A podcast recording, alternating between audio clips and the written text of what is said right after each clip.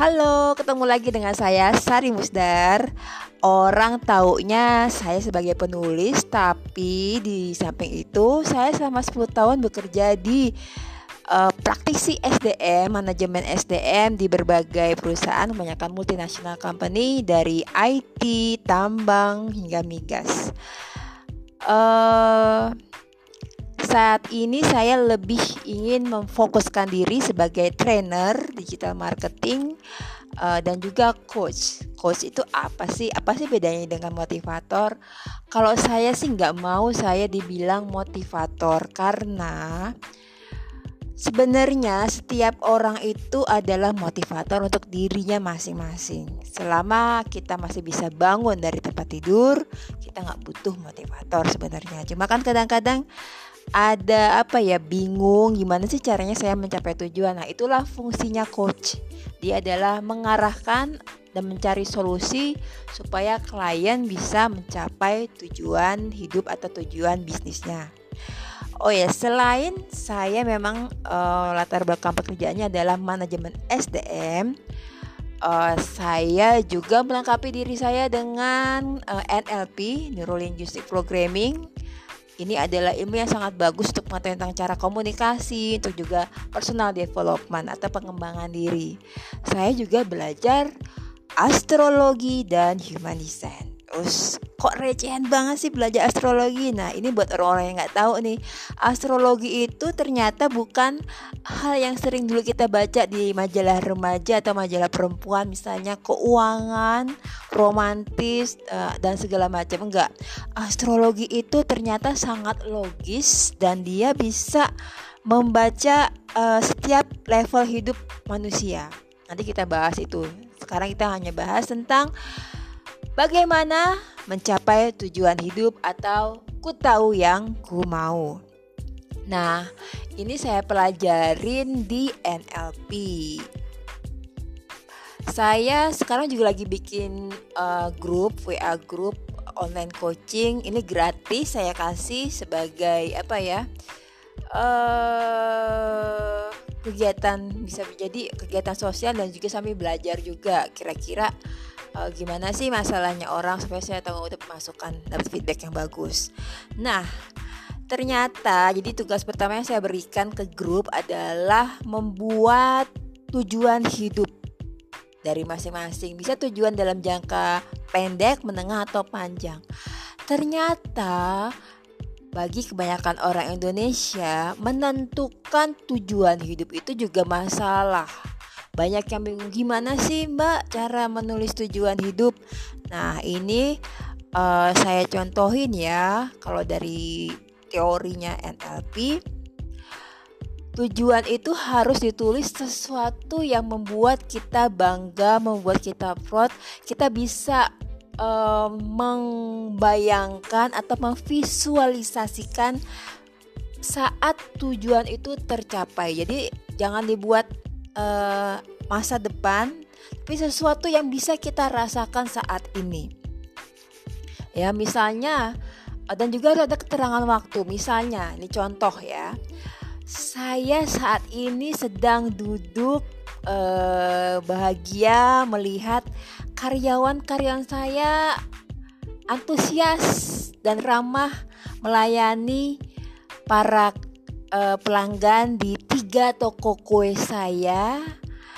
Ini adalah bulan Juni tahun 2021 dan istri saya serta anak-anak saya senang karena saya ada waktu bersama mereka. Saat kita membayangkan tujuan ini, kita bisa merasakan seluruh indera kita, lima indera kita merasakan bagaimana sih reaksinya saat itu benar-benar terjadi.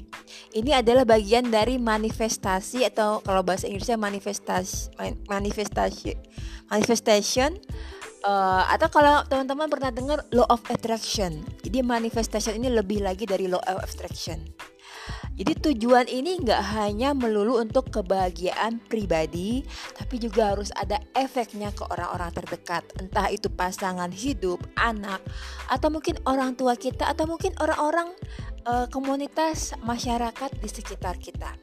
Dan jangan lupa jangan ada unsur avoidance atau penghindaran atau apa ya kita nggak mau ke arah situ. Biasanya uh, pikiran kita ini dia tidak bisa membedakan mana yang khayalan mana yang uh, nyata. Maksudnya uh, dia hanya akan me alam bawah sadar merasakan itu adalah sesuatu yang nyata.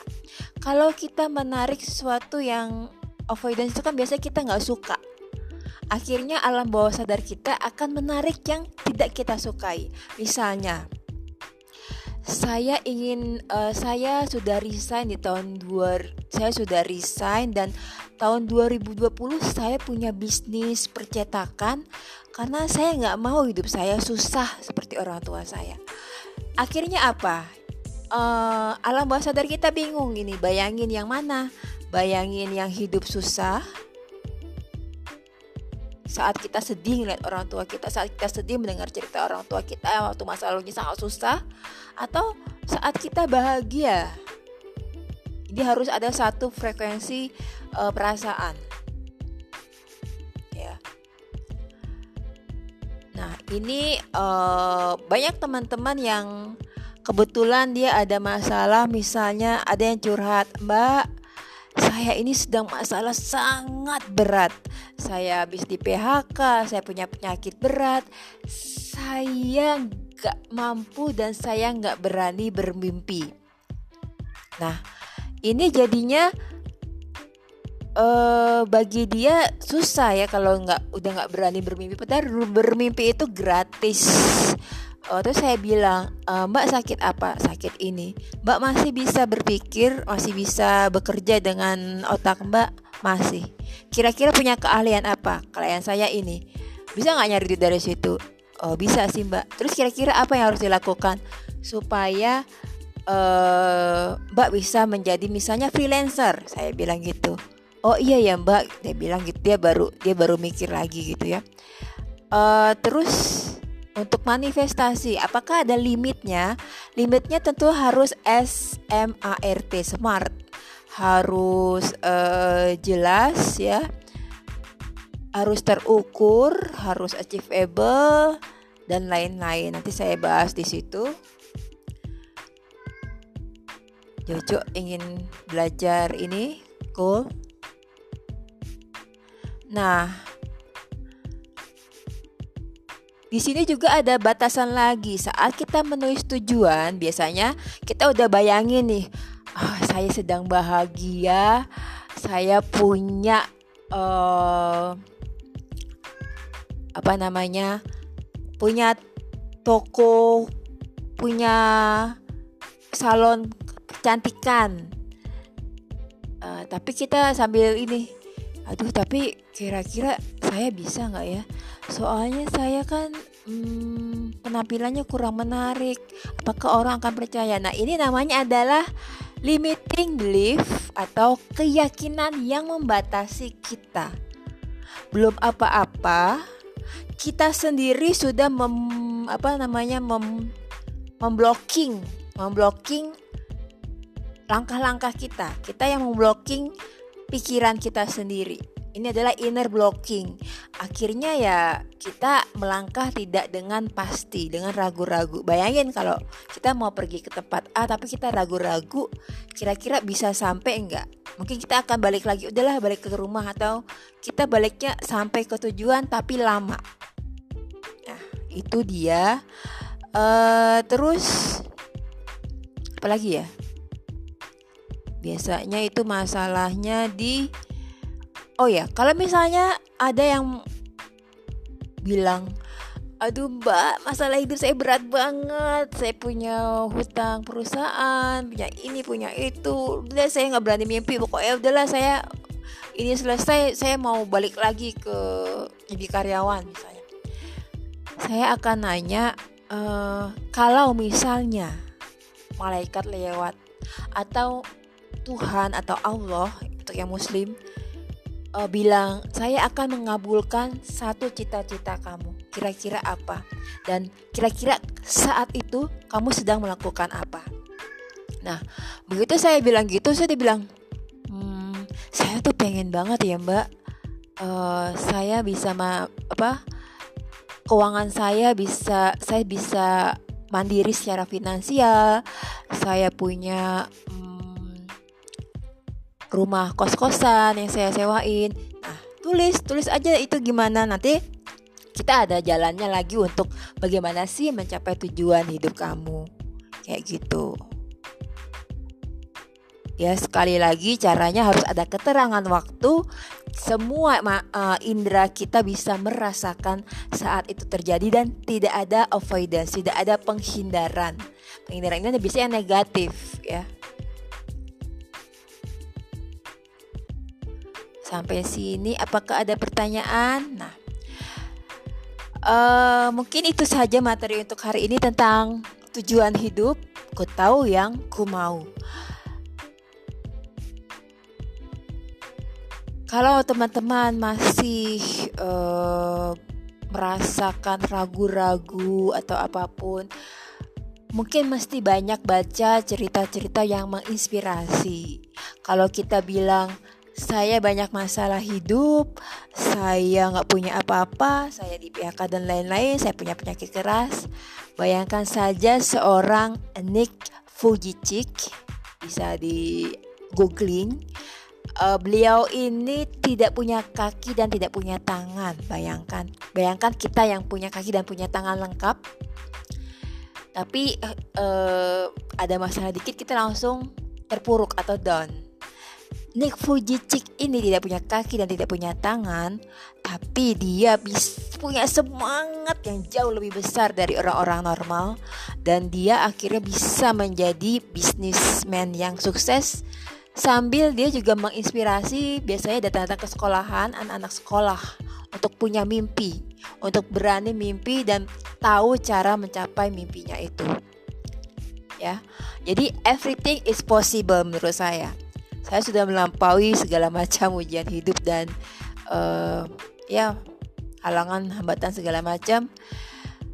Kecuali belum apa-apa kita sudah membatasi gerak atau diri kita meragukan apakah kita mampu everything is possible selama kita tidak punya self blocking ya tidak punya blokade yang membatasi ruang gerak kita. Waktu tidur adalah waktu terbaik untuk mimpi. Jadi silakan teman-teman sebelum tidur mungkin bisa meditasi. Meditasi ini nggak ada hubungannya dengan agama ya. Bisa dilakukan dengan empat hitungan narik nafas, tujuh hitungan ditahan dulu, eh, delapan hitungan dihembuskan. Terus teman-teman bisa nulis di notes kira-kira sambil menghayal uh, mimpi apa sih atau tujuan hidup apa yang akan dicapai dalam waktu 1, 2 atau 3 tahun ke depan. Oke. Sampai sini mungkin sudah cukup ya, sudah sekitar lebih dari 10 menit. Jadi kalau kebanyakan pusing. Semoga bermanfaat. Jangan lupa like atau follow akun Instagram saya @sarimusdar. Jojo ikut rekaman sini, Jo.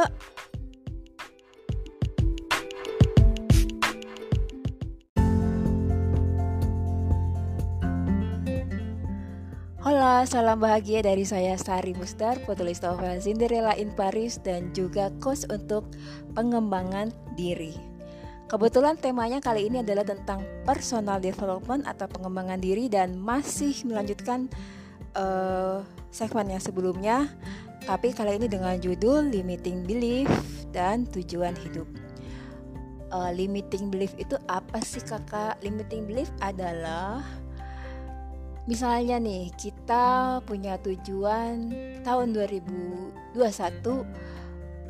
saya sedang berdiri di depan 300 pemilik UKM yang bertepuk tangan saat saya memberikan pelatihan. Itu adalah tujuan hidup. Sementara limiting beliefnya adalah uh, tapi saya mampu nggak ya? Saya kan orangnya pemalu, saya nggak bisa ngomong di depan orang itu adalah limiting belief. Jadi adalah keraguan-raguan tentang diri sendiri atau keyakinan uh, atau apa ya kepercayaan di dalam hati, di dalam pikiran, di alam bawah sadar kita bahwa kita itu nggak mampu. Nah, lanjut lagi ya. Uh, jadi tadi saya kan lagi mempraktekkan NLP dengan memberikan coaching online gratis melalui WhatsApp group ke beberapa teman-teman, entah itu karyawan atau pemilik usaha atau pemilik UKM. Nah, NLP ini apa sih? NLP adalah atau NLP adalah Neuro Linguistic Programming, uh, suatu uh, alat yang ditemukan oleh ahli matematika, psikologi dan programming, programmer yang membantu orang untuk uh, mempunyai kemampuan komunikasi yang lebih efektif dan bisa mengubah mindset untuk uh, mengembangkan diri atau mencapai tujuan hidupnya dengan lebih efektif. NLP ini bisa bermanfaat untuk banyak hal. Selain kita juga bisa punya kemampuan komunikasi yang asertif uh, dan mempengaruhi orang jauh lebih baik, kita juga bisa membantu dalam hal mengembangkan diri. Tadi saya sudah sebut ya. Terutama bagaimana sih cara mencapai tujuan hidup yang lebih efektif. Untuk kali ini saya mau fokus ke coaching untuk mencapai tujuan hidup sesuai dengan segmen sebelumnya. Mempunyai tujuan hidup yang jelas itu ibarat kita akan pergi menggunakan aplikasi online uh, ojek online ya. Kalau kita mau pakai nggak usah sebut merek ya uh, ojek online, kita kan masih nulis tujuan yang pasti. Kalau kita nggak nulis tujuan kita nggak akan sampai ke nggak kalau kita nggak uh, menulis alamat dengan tepat dan jelas uh, kita nggak akan sampai ke tujuan. Masalahnya ternyata enggak semua dari kita tahu apa yang kita mau tahu apa yang kita tuju dan tidak semua orang tahu bagaimana cara menuliskan tujuan hidup atau istilah yang digunakan oleh orang-orang luar negeri yang spiritual adalah manifestation manifestation atau manifestasi. Oh, saya suka agak uh, bingung antara bacanya ke bahasa bahasa Inggris atau bahasa Perancis sorry ada lagi yang saat ditugasi untuk membuat tujuan uh, bilang bingung saya saya kayaknya nggak punya tujuan hidup deh. Terus mesti ngapain ya? Kayak hidup saya udah mentok gini aja kayak gitu. Nah kalau kita aja bingung merumuskan tujuan kita dalam satu kalimat utuh mungkin ini mungkin Tuhan atau Allah juga bingung mengabulkan doa kita. Kita sendiri aja nggak tahu apa yang kita mau. Kita nggak mau diangkat dan dibantu oleh yang menguasai alam semesta. Padahal yang namanya mimpi itu kan gratis ya. Bermimpilah setinggi-tingginya, tapi nanti untuk mencapai tujuannya kita juga bisa menakar kemampuan diri gitu loh. Bermimpilah yang setinggi-tingginya, biarkan malaikat mendengar mimpi kita dan ikut mengaminkan. Seorang Nick Fujicik yang nggak punya lengan dan kaki teman-teman tahu nggak sih? Uh, nanti bisa searching ya di Google uh, Nick Fujicik ini adalah seorang inspirator kalau menurut saya uh, sangat menginspirasi dia tidak punya kaki dan tidak punya tangan tapi sukses menjadi pengusaha uh, kalau menurut saya kesuksesannya adalah karena dia tahu tujuan hidupnya yang tepat, terus dia tahu uh, tujuan hidupnya se selain menjadi pengusaha, dia juga membantu orang.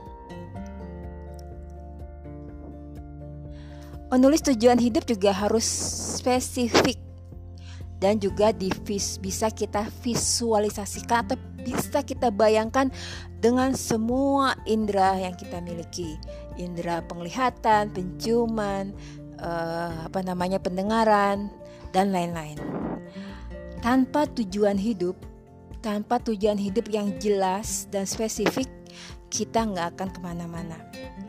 Dengan tujuan hidup yang jelas dan bisa kita bayangkan serta kita rasakan, alam bawah sadar kita merasa itu sudah terwujud dan otak kita akan berpikir untuk mendapatkan kesempatan menuju tujuan atau manifestasi kita. Kalau saya pribadi, ini dari pengalaman saya, belajar dari pengalaman saya, saya juga pernah salah menentukan tujuan hidup.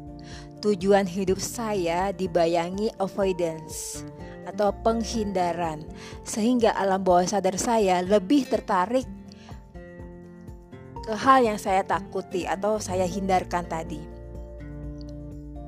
Misalnya, uh, saya ingin menjadi misalnya tujuan hidup saya adalah tahun 2020 saya uh, saya menjadi coach personal development yang sukses menginspirasi klien saya karena saya nggak suka menghukum orang. Nah, bagian yang menghukum orang ini adalah avoidance. Lebih baik dihilangkan saja. Kesalahan lainnya biasanya saat menentukan tujuan hidup kita sudah meragukan diri sendiri sebelum mulai dengan keyakinan yang membatasi diri atau tadi di depan saya sudah sebut limiting belief limiting belief ini seperti suara-suara negatif. Misalnya kalau dalam hal saya tujuan hidup saya, limiting belief saya adalah apa saya bisa ya jadi pembicara? Saya kan pemalu. Atau saat di depan peserta pelatihan, ini walaupun saya sudah beberapa kali ya jadi pembicara, tapi kadang-kadang saat saya melihat muka-muka orang ada yang mukanya jutek atau apa saya pikir duh jangan-jangan saya nggak diterima nih. Ini adalah limiting belief. Limiting belief juga bisa dipengaruhi uh, kenapa sih muncul limiting belief? Limiting belief itu bisa muncul dari diri kita sendiri karena meragukan diri kita sendiri. Bisa juga muncul dipengaruhi dari orang-orang sekitar dan karena kita juga uh, membiarkan orang lain mengatur diri kita atau kita percaya dengan omongan mereka. Akhirnya kita mundur. Misalnya nih kita tadinya yakin kita bisa jadi pembicara hebat tapi orang-orang di sekitar kita misalnya teman-teman kita bilang ah lo kan cadel mana bisa sih jadi pembicara hebat? Mana bisa sih lo punya karisma sebagai pembicara hebat? Kayak gitu Contoh paling tragis dari limiting belief yang berasal dari orang-orang terdekat adalah uh, beberapa minggu lalu saya pernah baca di media online ada anak SD di Nusa Tenggara Nusa Tenggara Timur yang bunuh diri karena dibully karena bapaknya ada pembunuh. Jadi teman-temannya bilang, "Ah, bapak kamu pembunuh." Padahal sebelumnya anak ini punya keberanian untuk maju saat uh, Pak Presiden membagikan sepeda. Dia berani maju. Buat sebagian orang bisa maju ke depan itu adalah uh, suatu prestasi ya kadang apalagi waktu kecil ya kita malu untuk berani maju ke depan terutama untuk orang Indonesia jadi uh, untuk itulah saya buat coaching ini, coaching di WhatsApp group dan juga saya ngomong di podcast saya. Saya ingin orang-orang bisa menentukan tujuan hidup yang terarah, jelas kerangka waktunya dan saat mencapainya atau saat membayangkannya pun kita bisa udah bahagia gitu. Kita udah bisa uh, membayangkan itu benar-benar terjadi. Semua saraf indera kita bisa merasakan saat kita membayangkan tujuan hidup itu. Uh, sekian dari saya tentang limiting belief. Kalau ada pertanyaan, boleh DM saya di Instagram saya @sarimusdar. Uh, alangkah baiknya juga follow saya di Sari Musdar. Kalau misalnya teman-teman suka dengan uh, konten podcast saya, mohon di share untuk yang mungkin ada yang membutuhkan atau like uh, podcast saya. Terima kasih banyak. Salam bahagia dari saya Sari Musdar. IG saya Sari Musdar.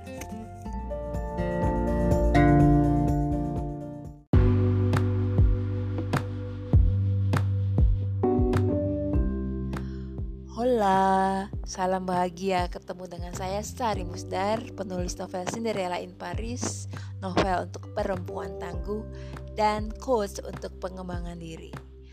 Channel Sari Musdar adalah channel yang biasanya membahas tentang dunia kerja, digital marketing, kadang-kadang traveling, tapi sekarang lebih membahas tentang personal development atau pengembangan diri berdasarkan NLP Neuro Linguistic Programming. Juga karena saya sedang kursus astrologi saya membahas tentang astrologi human design dan pace ditulis Bazi sekarang saya mau membahas tentang kita adalah juara. Ini buat yang saat ini sedang meragukan dirinya atau sedang hopeless. Percaya nggak sih kalau kita semua sebenarnya terlahir sebagai juara? Ini reaksinya kayak macam-macam nih. Yang di ujung sana kelihatannya mengangguk-ngangguk tanda setuju. Eh iya ya, bener-bener bener. Kayaknya kita lahir sebagai juara. Yang sebelah sana lagi kelihatan mengernyitkan dahi.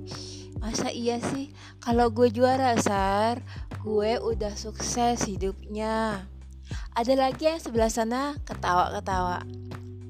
Masih masih mikir, iya nggak ya?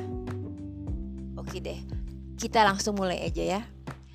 Kita ini sebenarnya adalah juara. Kalau kita mikir gimana proses lahirnya kita di dunia ini, kita lahir hanya dari sperma tercepat dan terkuat yang berhasil membuahi sel telur yang ada di dalam tubuh ibu kita. Sel juara ini atau sperma yang juara ini dia mengalahkan ribuan sperma lainnya. Kita lahir karena sperma juara. Karena jika pun sperma ini berhasil membuahi sel telur, tapi kalau janinnya enggak kuat, janin akan tidak berhasil menjadi bayi yang akhirnya dikeluarkan oleh ibu kita. Kita semua juara dengan diberikan bakat, kelebihan, kekurangan, karakter yang berbeda-beda sekalipun kita lahir dari benih yang sama dari kedua orang tua kita saya akan berbeda dengan kakak-kakak saya dan juga adik saya. Saat bayi hingga balita, kita ini sebenarnya berani melakukan apa yang kita pikir kita bisa, apa yang kita mau. Kita mau merangkak, kita mau jalan, kita mau tidur, kita bebas melakukannya hingga lingkungan yang membatasi kita.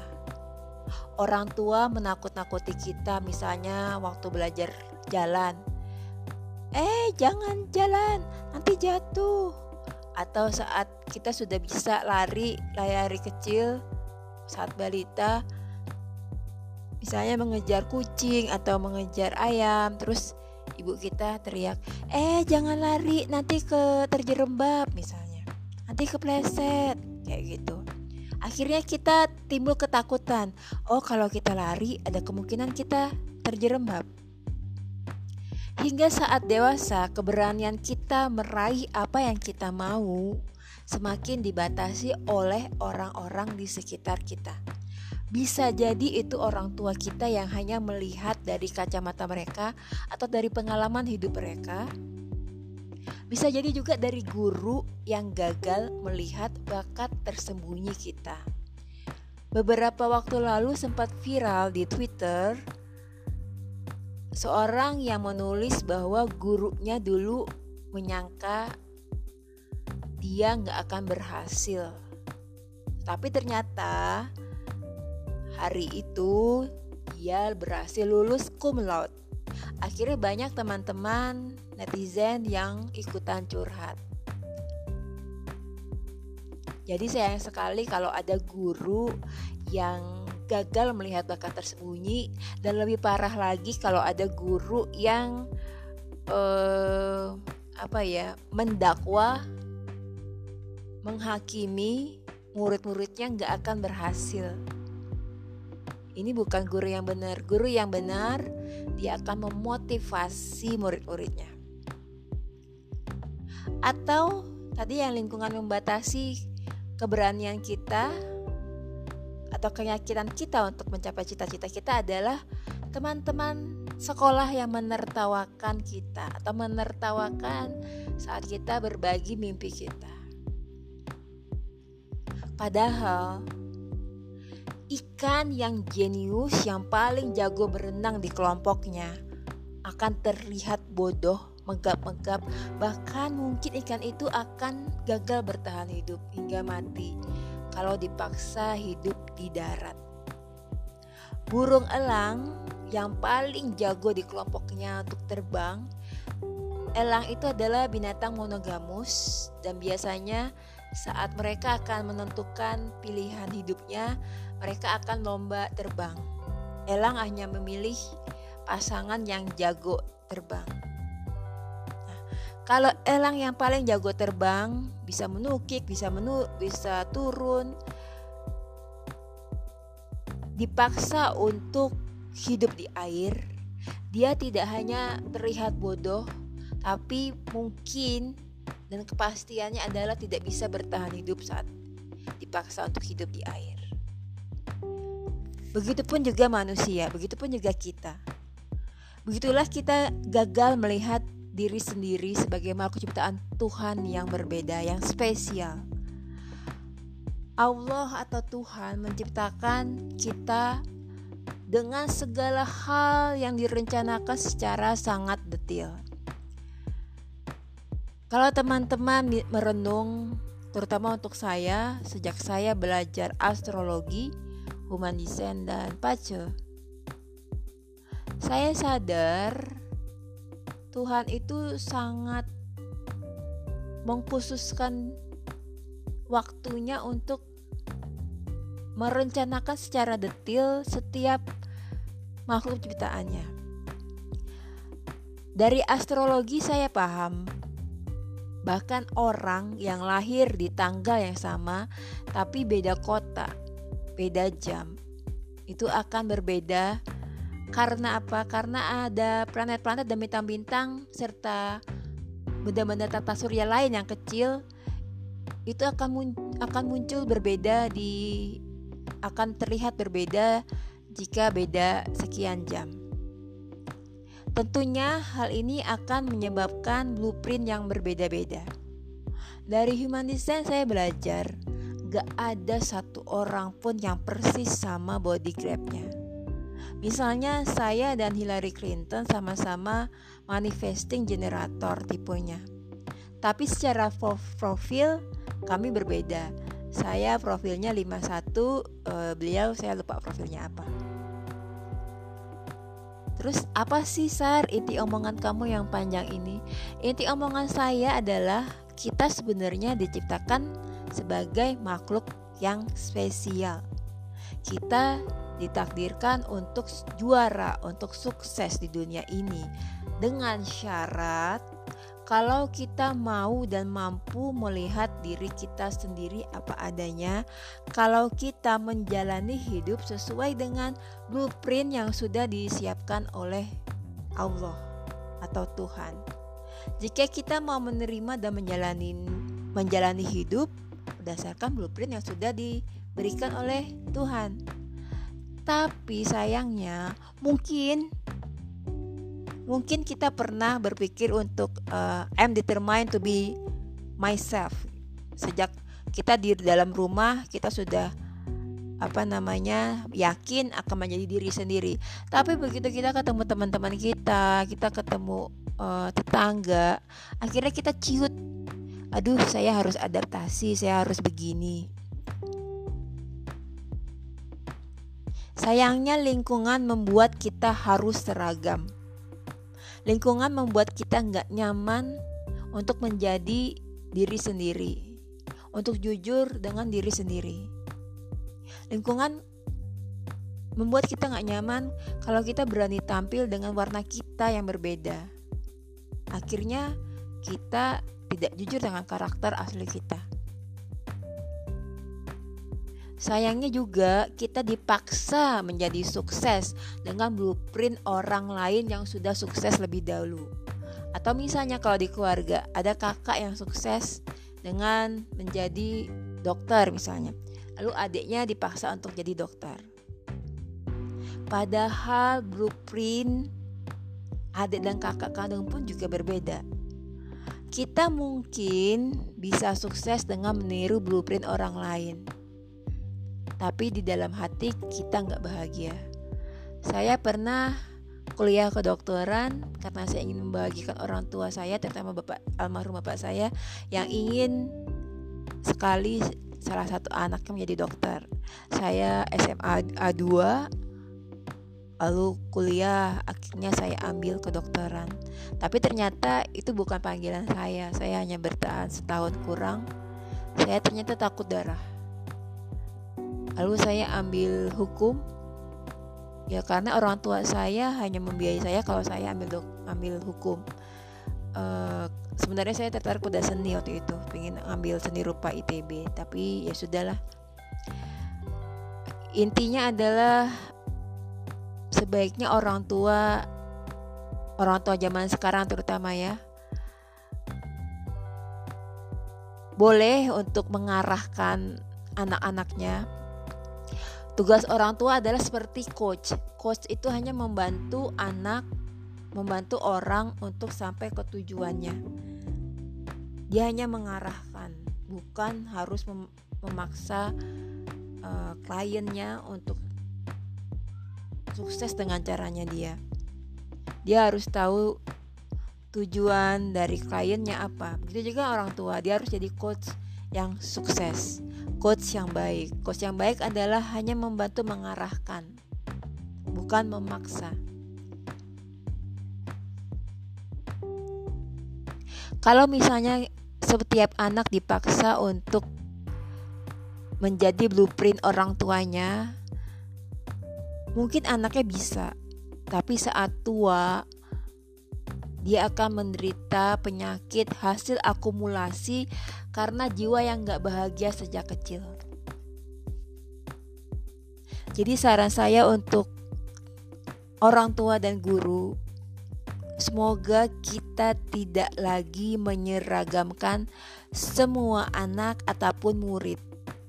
Karena setiap anak punya blueprint sendiri yang sangat spesial sudah ditentukan oleh Tuhan.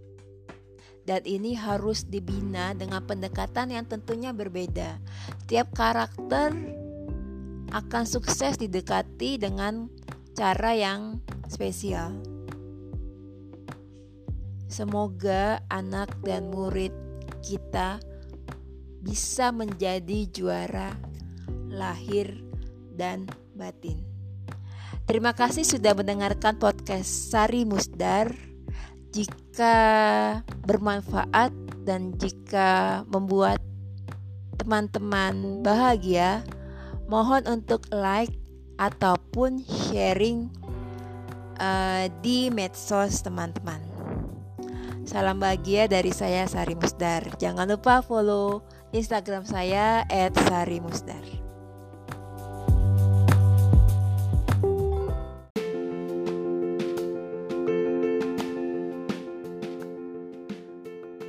Hola, salam bahagia.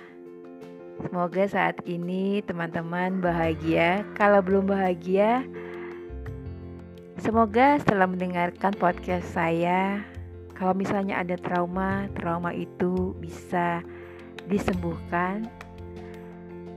Dan semoga ada pencerahan setelah mendengarkan podcast saya. Saya Sari Musdar, coach untuk pengembangan diri dan juga penulis novel Cinderella in Paris, novel untuk perempuan tangguh. Channel Sari Musdar biasanya membahas tentang digital marketing, pengembangan diri, dunia kerja, dan juga self love. Untuk pengembangan diri, saya mengkombinasikan antara teknik di NLP, Neuro Linguistic Program, Neuro Linguistic Programming, eh, dan juga dengan spiritualitas, termasuk juga di sini karena saya sedang kursus astrologi, human design dan pace, saya masukkan juga di situ.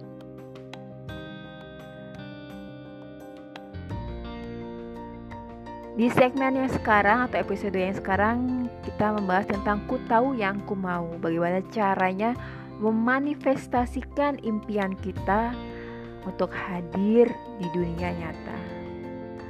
Sebelumnya adalah segmen tentang menaikkan vibrasi kita karena kita adalah energi, kita melepaskan energi dalam bentuk frekuensi sama seperti gelombang.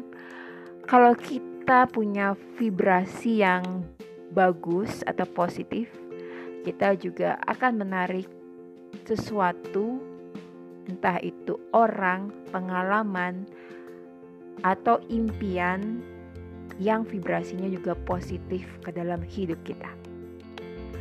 Sebenarnya banyak cara untuk uh, memanifestasikan cita-cita kita secara kuat ke dalam kehidupan nyata untuk menarik semua keinginan kita.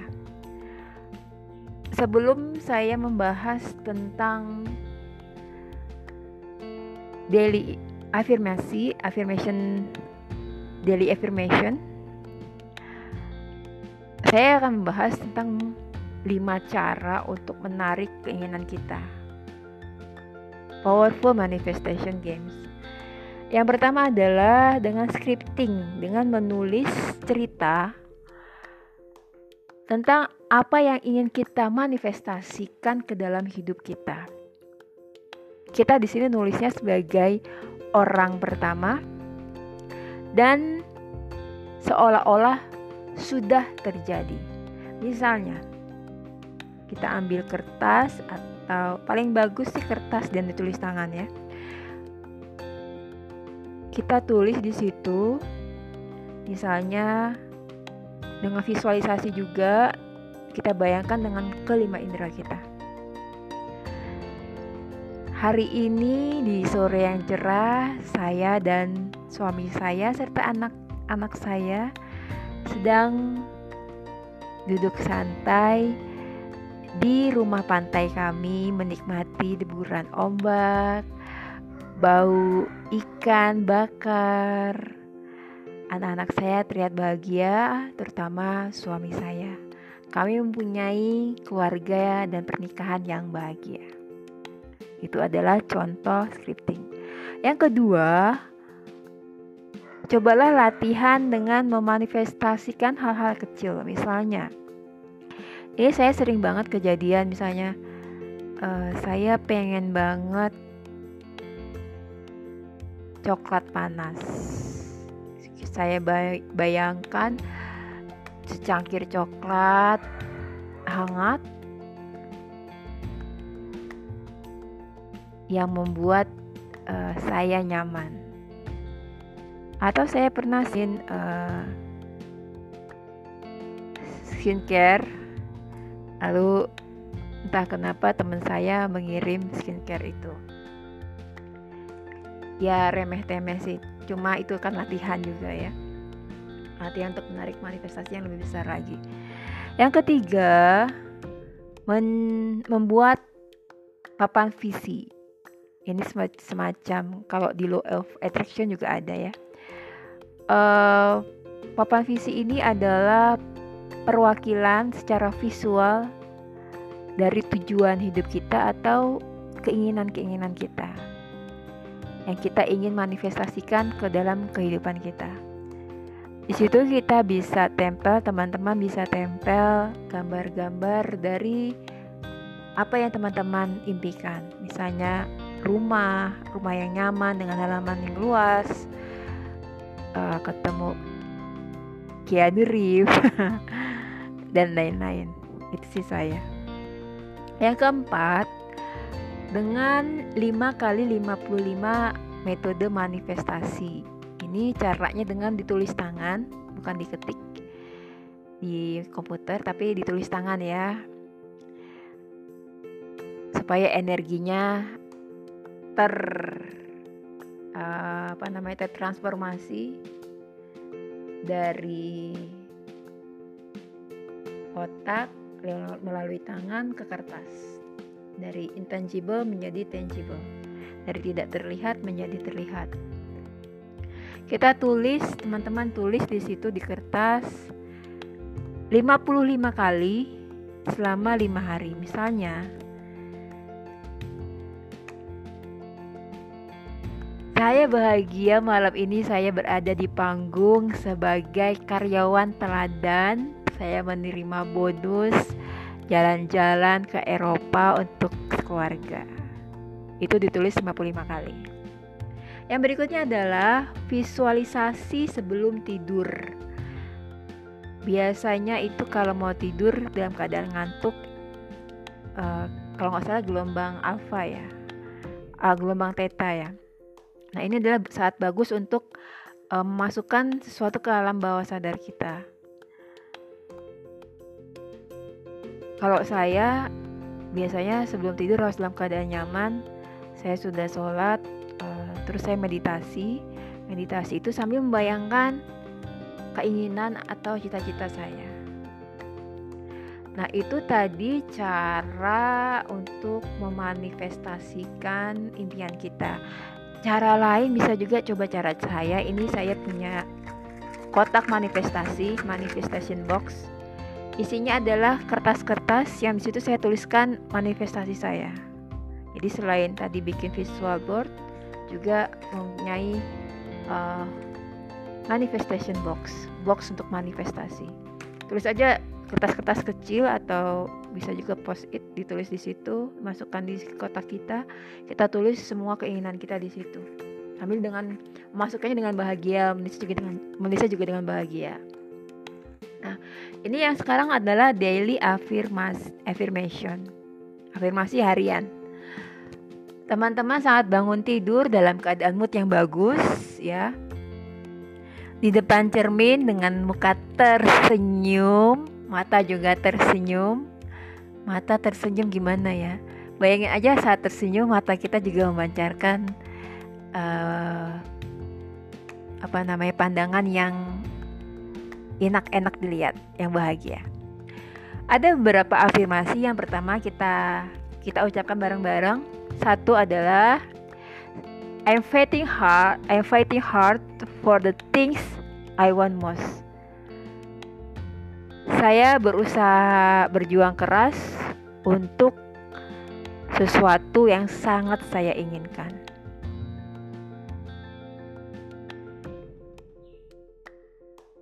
Sambil bersabar dan kita ikhlaskan saja, kita ucapkan, kita lepaskan ke alam ke semesta. Mau hadirnya berapa lama itu adalah urusan Tuhan. Yang kedua adalah saya mengambil tindakan saat ini. Tentunya manifestasi itu tidak hadir begitu saja tanpa usaha. Tentunya kita harus berusaha juga. Kita harus melakukan sesuatu tanpa melakukan sesuatu, sesuatu itu hanya menjadi ide saja, tidak akan tercapai. Yang ketiga, saya fokus ke langkah berikutnya yang positif. Ulangi lagi, saya fokus ke langkah berikutnya yang positif.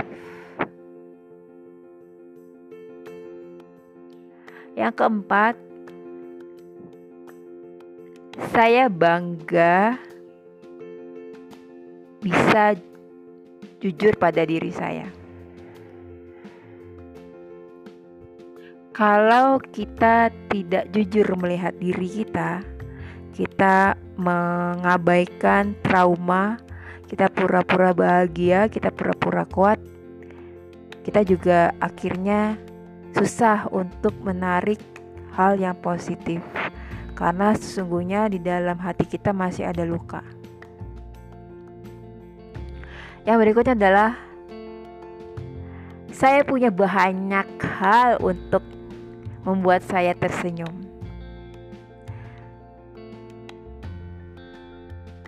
Kebahagiaan itu sebenarnya adalah pengakuan dan rasa syukur atau apresiasi pada apa yang sudah kita miliki. Bukan dari apa yang belum kita miliki. Yang berikutnya adalah saya ber, berusaha yang terbaik untuk mencapai cita-cita saya.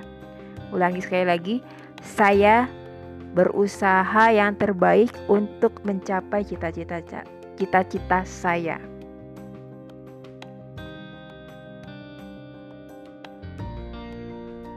Yang ketujuh adalah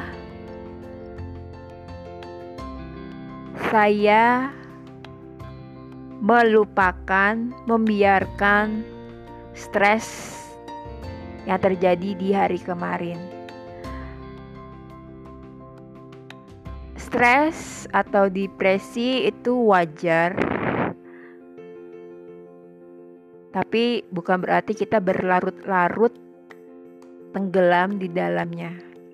Tapi bukan berarti juga kita tidak mengakui atau kita tidak menerima stres. Jangan menjadikan segala hal drama karena stres besoknya masih ngedumel lagi. Biasanya kalau kayak gitu kita akan dijauhi teman-teman kita. Tinggalkan stresnya, drama-dramanya. Terus saat tidur anggap saja kita sudah membuang stres tersebut dan keesokan hari adalah esok hari adalah harapan. Satu kemungkinan, satu peluang yang baru dan satu juga peluang untuk membuat hari ini jauh lebih baik dari hari kemarin. Yang kedelapan, afirmasinya adalah ada banyak waktu hari ini untuk membuat saya melakukan sesuatu yang saya cintai.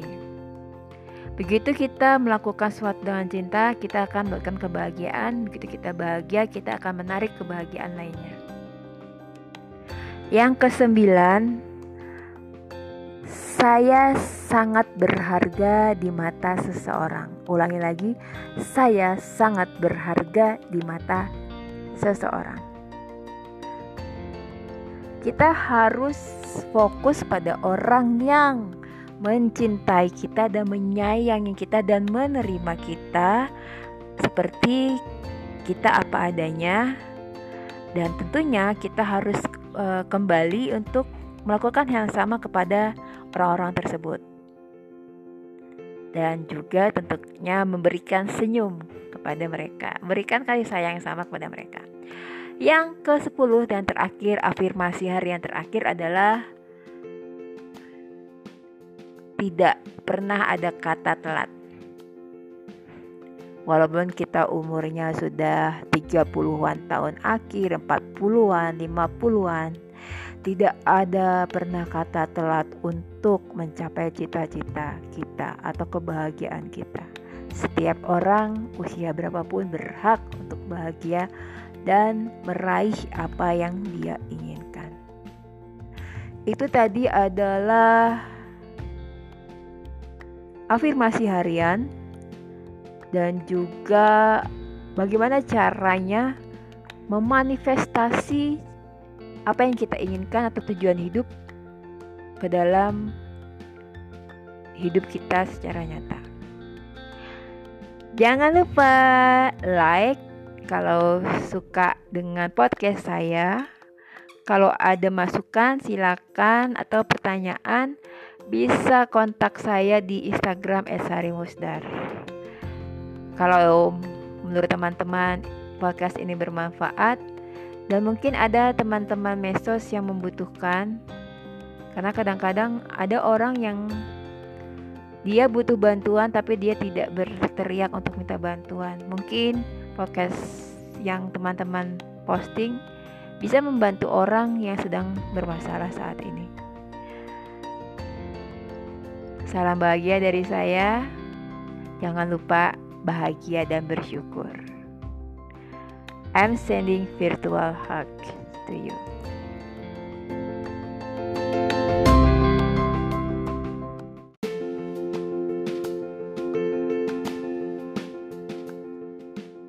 Hola, salam bahagia. Ketemu lagi dengan saya Sari Musdar, coach untuk pengembangan diri dan penulis novel Cinderella in Paris, novel untuk perempuan tangguh. Channel Sari Musdar biasa khas tentang digital marketing, traveling, dan dunia kerja. Tapi ini saya lebih fokus pada pengembangan diri atau personal growth secara spiritual, uh, tentang empat, tentang self love dan astrologi berdasarkan juga NLP.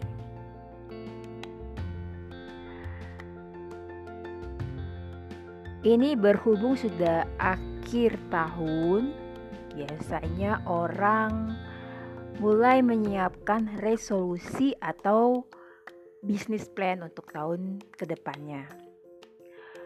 Sayangnya biasanya resolusi tahun depan itu adalah pengulangan resolusi di tahun sebelumnya yang tidak tercapai. Banyak hal yang menyebabkan tidak tercapai karena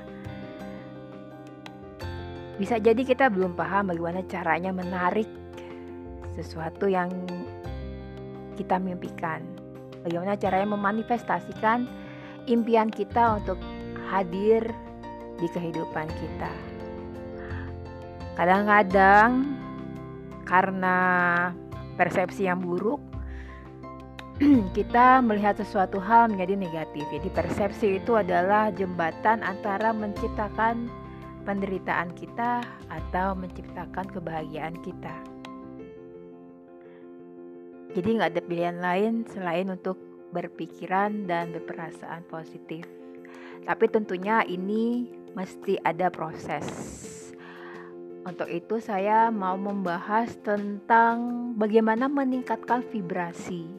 Kalau teman-teman pernah mendengarkan podcast saya, saya sering bahas juga tentang cakra. Bahwa kita itu sebenarnya adalah energi, manusia adalah energi benda-benda di dunia pun energi. Badan kita terdiri dari banyak sel, yang sel itu nggak diam aja, tapi dia berputar bergerak. Kalau teman-teman meyakini ini, berarti energi kita bisa menerima, badan kita bisa menerima energi, dan badan kita juga bisa memberikan energi. Cara untuk memanifestasikan impian kita adalah memvisualisasikan impian seolah-olah sudah hadir di present time saat ini dengan merasakan dan melibatkan semua lima indera. Kita sudah bisa merasakan bagaimana bahagianya saat mimpi itu termanifestasi ke alam nyata kita. Untuk itulah kenapa Kali ini saya membahas tentang bagaimana meningkatkan vibrasi kita supaya kita juga menarik sesuatu energi yang sama-sama frekuensinya positif. Ada tiga hal, tiga bagian untuk meningkatkan vibrasi dari secara fisik, mental, dan spiritual yang paling terlihat mungkin fisik dulu ya. Untuk fisik bisa dilakukan dengan uh, bernafas, menarik nafas dalam. Ini juga bisa dilakukan dengan meditasi. Meditasi yang paling mudah untuk pemula adalah dengan mendengarkan musik-musik meditasi yang guided meditation. Meditasi yang ada panduannya, ada suara orangnya. untuk deep breathing atau bernafas secara dalam itu bisa dilakukan dengan misalnya menarik nafas dalam empat hitungan lalu menahan nafas selama 7 detik lalu dihembuskan pelan-pelan selama 8 yang kedua adalah berlatih uh, olahraga. Olahraga tidak perlu susah-susah. Untuk kita yang di rumah bisa misalnya membersihkan rumah, mengepel rumah yang berhubungan dengan air misalnya mencuci uh, piring. Yang berikutnya adalah bernyanyi. Saya itu kalau lagi suntuk atau lagi mood buruk, saya akan memilih untuk mendengarkan musik dan saya menyanyi. Cuma karena suara saya bukan suara Indonesia Idol, saya menyanyi di dalam kamar saya sendiri. Yang berikutnya adalah mengenakan pakaian yang warnanya cerah. Selanjutnya terakhir kita harus menjaga istirahat, tidur yang cukup, dan nutrisi. Yang kedua, secara mental, fokus pada hal-hal yang positif. Meskipun sulit, tapi kita untuk pertama adalah pura-pura untuk positif. Harus berproses, nggak bisa langsung kita menjadi positif. Yang kedua, uh, mempunyai jurnal untuk ucapan syukur. Untuk hal-hal yang receh yang re, uh, kelihatannya ring, biasa aja, biasakanlah untuk bersyukur. Berikutnya adalah mengulang-ulang afirmasi. Untuk segmen berikutnya saya akan membahas bagaimana melakukan daily afirmasi, uh, afirmasi harian. Selanjutnya adalah mendengarkan atau menonton atau membaca komedi yang bikin kita tertawa. Karena tertawa itu bagus. Biasanya kalau orang tertawa asal nggak sendirian, eh, sendirian boleh sih asal kita lagi baca komedi ya. Sendirian asal ada alasannya. Uh, kalau kita tertawa, biasanya orang-orang yang bahagia, yang suka tertawa itu susah untuk uh, terkena sihir. Berikutnya adalah mendengarkan musik-musik yang membangkitkan mood kita. Jangan musik yang dark, isinya marah-marah gitu ya. Musik zaman tuh green chord yang kayak gitu-gitulah ya. Ya semacam itulah pokoknya. Oh, berikutnya adalah menikmati alam dan seni. Kalau misalnya lagi suntuk, kita kerja Senin sampai Jumat, kantor lagi stres-stresnya atau kita pusing yang untuk ibu rumah tangga dengan anak dan apa pun kita minta waktu untuk jalan-jalan misalnya ke pantai atau ke puncak ya dekat-dekat aja atau ke museum seni misalnya berikutnya adalah atau yang suka gambar walaupun bukan seniman banget uh, melukis itu bisa juga jadi terapi berikutnya adalah menyerap sinar matahari dan sinar bulan. Sinar matahari yang bagus itu sekitar jam 9 sampai jam 3 sore, 9 pagi sampai jam 3 sore. Itu mungkin kenapa ya kalau kucing dia jam 10-an biasanya keluar untuk uh, berjemur. Menikmati uh, cahaya bulan karena bulan sebenarnya nggak punya cahaya ya. Uh, menikmati cahaya bulan itu bagusnya kalau bulan purnama kalau di Islam kan kita ada puasa tiga hari tengah bulan berikutnya adalah uh, mencintai dan memeluk. Kalau nggak punya pasangan gimana? Kalau nggak punya pasangan kita bisa memeluk jangan memeluk pasangan orang lain. Bisa kena masalah. Tapi uh, peliharalah binatang karena itu akan terjadi apa ya resiprokal. Kita menyayangi binatang binatang juga ikut menyayangi kita. Sama-sama mengobati depresi. Yang berikutnya adalah istirahat yang cukup ya. Minimal 8 jam sehari lah. Uh, terutama kalau jam 10 malam kalau bisa sudah tidur karena tubuh kita akan melakukan uh, regenerasi dan menghasilkan uh, zat yang memerangi toksin atau racun. Nah, ini yang pasti akan dijadikan alasan ibu-ibu nih. Atau perempuan yang gak usah ibu-ibu. Cara untuk meningkatkan vibrasi adalah dengan belanja sesuatu yang membuat kita bahagia dan merasa enak atau nyaman. Jadi shopping itu juga terapi ya, asal jangan berlebihan, asal jangan menghabiskan uang kita sendiri. Ya pasti ada batas-batasnya. Cukup yang kalau saya gampang-gampang aja misalnya beli um, lipstick atau makan di restoran yang saya suka dan makanan yang saya suka misalnya. Berikutnya adalah visualisasi masa depan ini harus dilakukan dalam keadaan kita benar-benar nyaman, kita bayangin tempat yang indah, kita rasakan seolah-olah itu terjadi saat ini at present time. Dan semua lima indera kita merasakan segala kesuksesan atau kebahagiaan yang sebenarnya adalah kita rencanakan akan terjadi di masa depan. Berikutnya adalah mendekatkan diri dengan orang-orang yang positif ya. Kalau kita bergaul dengan penjual parfum, katanya kita ikut wangi. Jadi jauh-jauhilah teman-teman yang fake, yang di depan kita manis, di belakang uh, menikam. Ya, jauh yang frenemy atau pura-pura teman.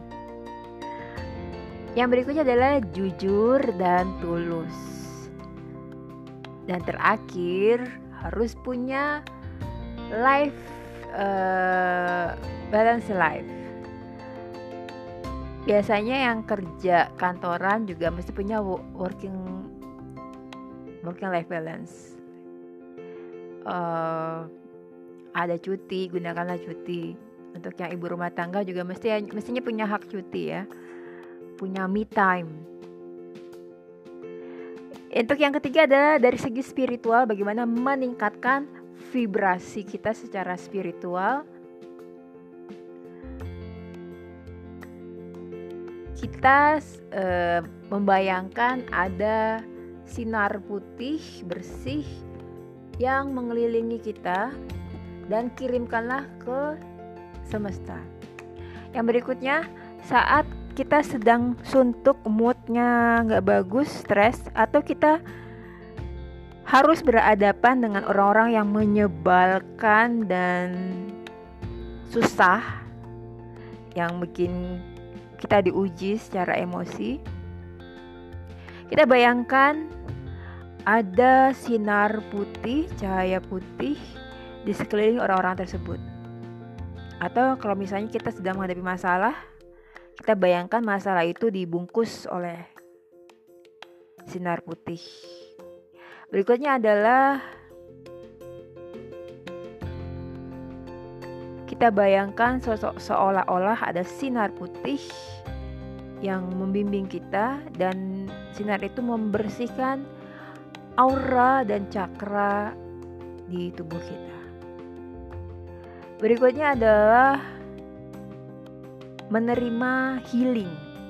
Kalau ada jangan apa namanya menutupi trauma, jangan pura-pura tangguh. Kalau sedang ada masalah atau kita ada trauma di masa kecil atau masa remaja atau baru-baru ini, sadari itu itu adalah trauma.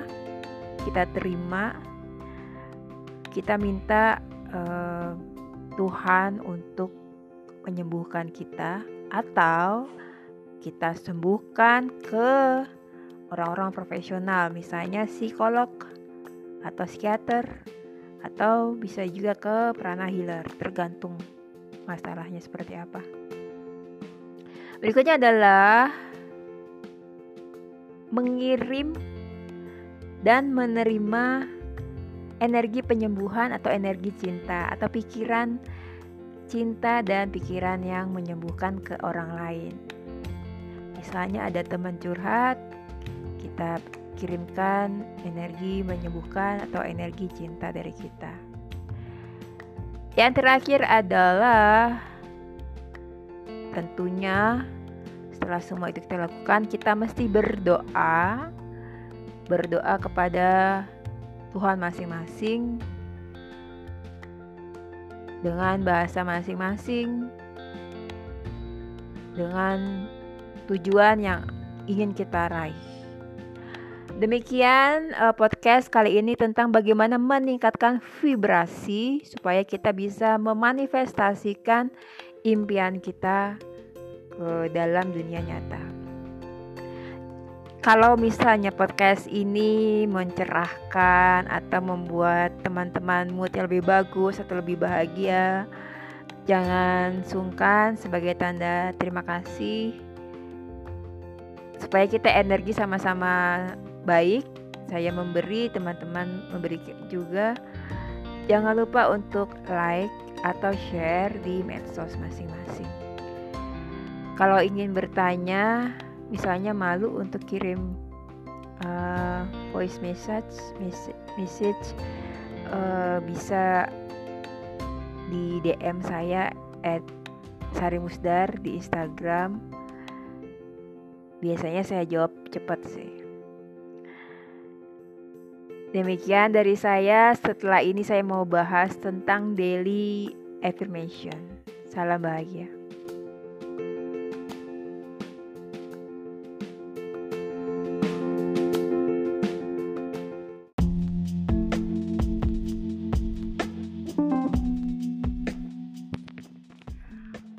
Hola, salam bahagia. Saya Sari Musdar, coach untuk pengembangan diri dan penulis novel Cinderella in Paris novel untuk perempuan tangguh.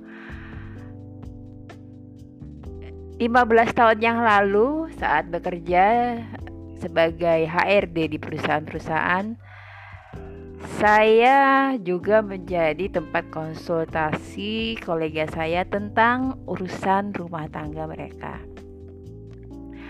Ternyata sekarang konsultasinya beda lagi. Karena saya kemarin menyebarkan informasi flyer akan memberikan workshop tentang uh, be happy untuk tahun 2020 be happy be the best version of you in 2020 ada dua orang tua uh, dua atau oh, tiga orang tua yang daftar karena ingin mengajak anaknya untuk uh, memilih jurusan kuliah atau untuk uh, dunia kerjanya. Jadi sekarang ini lebih banyak orang tua yang tanya ke saya tentang bagaimana sih milih jurusan kuliah untuk anak-anaknya. Oke, sekarang berarti kita bahas apa sih peranan orang tua dalam pilihan jurusan kuliah anak-anaknya. Ternyata AQ saja itu nggak cukup untuk memastikan anak bapak atau ibu memilih jurusan yang tepat buat dia dan dia nyaman dengan jurusan itu ada banyak pertimbangan yang harus Bapak atau Ibu lakukan. Tidak hanya AQ, tapi juga Bapak Ibu mesti tahu kira-kira anaknya itu punya representasional sistem uh, agak susah ya ini. Representasional sistem ini adalah cara bagaimana orang mengambil informasi dan juga cara nanti dia berkomunikasi ke orang. Ada empat macam Bapak Ibu, teman-teman. Ada yang visual, dengan melihat, ada yang auditory dengan mendengarkan, ada yang kinestetik dengan perasaan, ada lagi auditory digital atau using language. Uh, saya termasuk uh, kalau saya kemarin tes ada yang kinestetik, ada yang auditory digital. Di auditory digital itu seperti self talk, self talking. Kita uh, menangkap informasi dengan sambil ngomong sendiri. Itu saya. Nah, jadi kita sebagai orang tua, teman-teman mesti tahu nih anaknya dalam mengambil informasi termasuk jenis yang mana. Entah itu auditory, kinestetik atau gabungan seperti saya tadi ya. Auditory digital atau dia visual. Kalau kemarin uh, ada dosen yang mengkritik pakaian salah satu menteri uh, kalau menurut saya dan guru saya dia itu jenisnya kinestetik Nah, orang yang kinestetik gaya berpakaiannya akan beda dengan orang visual. Dia lebih memilih pakaian yang casual. Walaupun dia akan menghormati misalnya dress code yang ditentukan untuk suatu acara.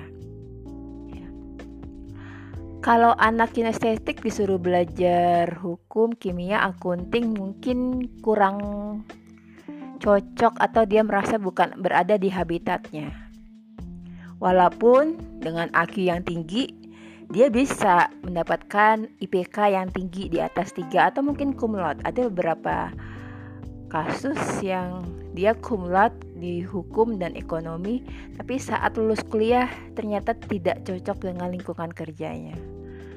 Dia lebih senang berada di luar kursi atau bangku, di luar meja. Nah, jadi eh, alangkah baiknya kalau orang tua itu tidak memaksakan kehendaknya supaya anak jurusannya sesuai dengan pilihan orang tua. Ya kadang-kadang sebenarnya nggak salah juga ya namanya orang tua punya pengalaman dia tahu kira-kira dengan jurusan ini kamu akan lebih cepat kaya misalnya. Gaji kamu akan lebih besar. Tapi kita juga harus lihat bakat minat anak dan juga tentang tadi representational system. Dia seperti uh, dalam mengambil informasi dan berkomunikasi seperti apa sih? Kalau orang seperti uh, saya uh, apa namanya kinestetik atau auditori digital saya lebih cepat untuk menulis, mengungkapkan, mengekspresikan diri saya dengan menulis. Tapi saat bicara, uh, saya agak susah. Itulah sebabnya saya harus memperbaiki cara saya berkomunikasi secara uh, verbal. Uh, dan juga kalau misalnya bapak ibu ikut tes anaknya ikut tes bakat dan minat mungkin um, ya akan dapat gambaran tapi alangkah baiknya juga dikaitkan dengan tadi representasional sistemnya. Dan saya juga beberapa kali diminta untuk lihat karakter si anak berdasarkan pace. Pace itu tulisannya B A Z I Bazi tapi bacanya pace. Uh, saya juga akan lihat dari hasil analisa karakternya berdasarkan pacenya. Uh, di pace itu ada beberapa jenis karakter. Jadi kalau di pace ada 10 karakter utama yang akan terlihat dari setiap anak. Kalau presiden kita itu karakternya adalah karakter istilahnya kita sebut ya, eating god itu orang-orang yang senang seni tapi di belakang layar dan pandai membuat strategi. Beliau juga punya faktor Seven Killings itu untuk uh, atau Warrior Itu untuk orang-orang yang mencapai puncak tertinggi suatu jabatan. Bisa jadi pejabat atau pengusaha CEO. Dan beliau juga punya direct web. Itu untuk orang-orang yang secara alami memang sudah dari sononya defaultnya dia sangat berbakat di menjadi pengusaha. Nah, jadi Bapak Ibu, peranan apa sih peranan orang tua dalam pemilihan jurusan anak-anaknya? Saya istilahkan orang tua itu seperti coach. Orang tua punya ilmu, punya pengalaman puluhan tahun dia sudah melewati masa-masa kuliah dan lain-lain dan dia juga melihat keadaan sekitarnya seperti apa. Orang tua seperti coach hanya hanya mengarahkan supaya anak-anaknya sampai ke tujuan. Jadi kalau boleh saya sarankan berlakulah sebagai coach yang profesional walaupun memang susah ya. Saya bisa bilang begini karena saya tidak punya attachment ikatan de dengan anak atau ikatan darah ya. Kalau orang tua kan punya ikatan darah punya attachment yang sangat kuat ya. Pasti akan berat untuk uh, membiarkan anak memilih jurusan kuliah yang dia pilih. Tapi memang itu ujian sebagai orang tua biarkanlah anak memilih tapi orang tua tetap harus mengarahkan. Misalnya kenapa bapak atau ibu ayah atau ibu atau papa atau mama memilih uh, meminta kamu untuk memilih jurusan ini? Karena untuk jurusan ini kamu akan selalu lulus akan bekerja sebagai ini. Potensi peluangnya adalah seperti ini untuk dapatkan pekerjaan apa sih uh, kursus yang harus kamu lengkapi selain kuliah dan lain-lain? Orang tua hanya bisa menyarankan tapi sebaiknya karena orang tua juga bukan psikolog anak juga dites uh, bakat dan minatnya apa anak juga ditanya ngobrol ngobrol dulu. Nah itu tadi misalnya uh, itu tadi ayah dan ibu sudah memaparkan. Apa sih alasan ayah dan ibu meminta kamu ngambil jurusan ini. Nah, kalau kamu apa sih jurusan yang ingin kamu ambil? Terus bisa kasih presentasi ke ayah dan ibu kenapa kamu pilih itu? Apakah kamu sudah punya cukup informasi tentang jurusan tersebut? Kira-kira setelah lulus kamu akan jadi apa? Eh, kira-kira kamu akan bekerja di bidang apa, terus apa rencana kamu setelah lima tahun lulus kuliah. Jadi zaman sekarang beda dengan zaman uh, saya waktu masih muda. Uh, zaman sekarang uh, anak sekarang nggak bisa kita paksa, mereka harus diajak ngobrol mereka tantang mereka untuk kasih presentasi, tantang mereka untuk benar-benar tahu apa yang mereka putuskan dan punya tanggung jawab tentang apa yang mereka putuskan. E, tantang mereka untuk mencari informasi tentang jurusan yang mereka pilih. Mereka harus tahu, jangan asal ikut-ikut teman. Teman saya ambil jurusan ini, pah, mah, makanya saya pengen ini, eh, nggak bisa kayak gitu. Anak harus tahu masa depannya sendiri. Mereka harus tahu, harus mencari informasi selengkap mungkin karena sekarang itu kan lebih mudah untuk dapat informasi ya, nggak e, beda dengan zaman kita dulu ya. Hmm, internet masih susah, koneksinya juga masih lambat. Sekarang udah internet ada di dalam genggaman tangan. Suruh anak untuk menggali informasi tentang jurusan yang dia pilih tantang dia untuk meyakinkan orang tua dan buat dia berkomitmen dengan pilihannya.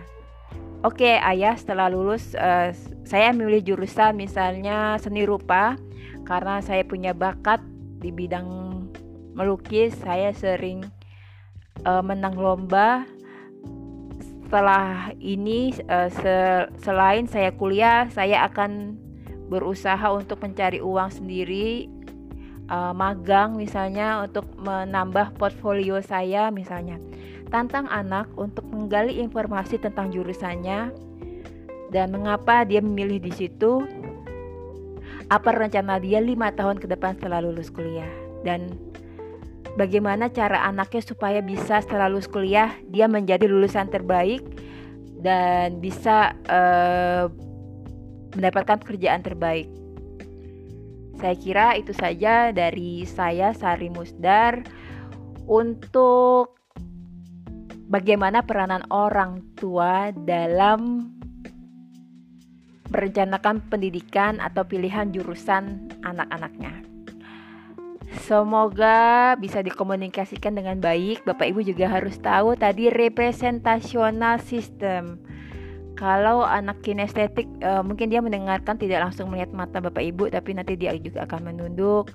Anak visual beda lagi, jangan sampai terjadi salah paham atau miskomunikasi dengan anak-anaknya sendiri. Salam bahagia dari saya Sari Musdar. Jika podcast ini bermanfaat dan membuat menambah pencerahan, mohon untuk like atau sharing di medsos teman-teman. Kalau ingin komunikasi atau konsultasi atau cuma ngobrol aja bisa uh, eh, DM ke Instagram saya @sarimusdar. Sekali lagi salam bahagia. I'm sending my virtual hugs to you.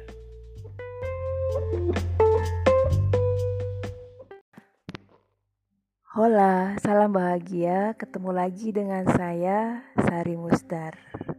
Saya adalah coach untuk pengembangan diri dan penulis novel bestseller Cinderella in Paris, novel untuk perempuan tangguh.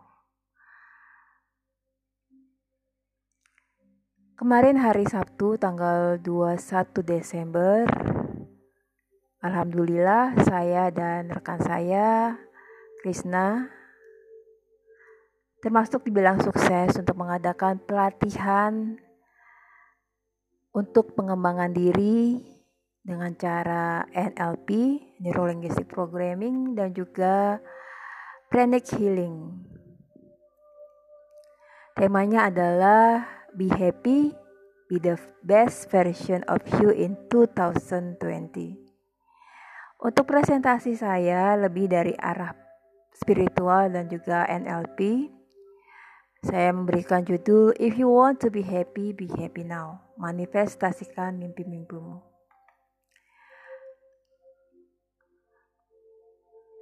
Mengapa kita sulit mencapai tujuan hidup? Karena kebanyakan orang mungkin tahu tujuan hidupnya, tapi pikirannya fokus kepada trauma atau masalah yang dia hadapi sehingga salah memanifestasikan tujuan hidupnya.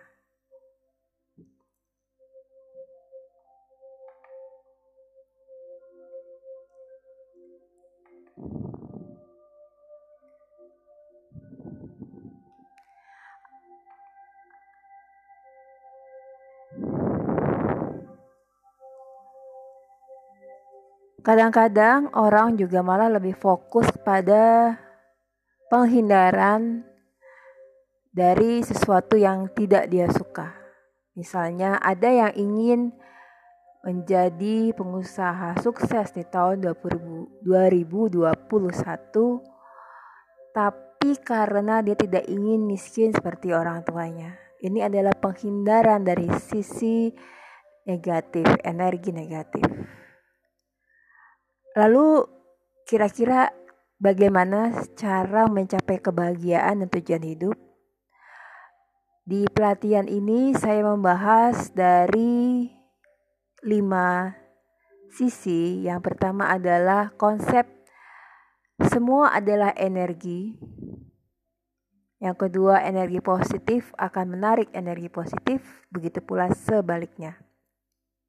Yang ketiga, Sebelum kita menarik energi positif, tentu saja badan dan jiwa kita, pikiran kita, dan mental kita harus positif tanpa ada trauma yang masih ada di dalam diri kita. Dan trauma ini salah satunya bisa disembuhkan dengan rutin meditasi. Yang keempat adalah self love. Setelah trauma disembuhkan, kita baru bisa menerima diri kita apa adanya dan mencintai diri kita. Yang kelima, mencapai tujuan hidup dengan bahagia. Bahasan tentang semua adalah energi. Kalau teman-teman mencari tentang apa itu energi, akan dibahas di fisika kuantum yang sudah membuktikan di alam semesta ini nggak ada materi padat atau masif. Semua benda terdiri dari atom yang bergerak. Termasuk juga kalau kita melihat tubuh kita atau tangan kita, semuanya terdiri dari sel-sel dan sel itu terdiri dari atom. Sementara atom terbentuk dari 99,99999% ruang atau void. Karena itu ada juga yang membuat terminologi dari law of attraction sebagai law of void. Karena kita menarik benda yang tidak masif.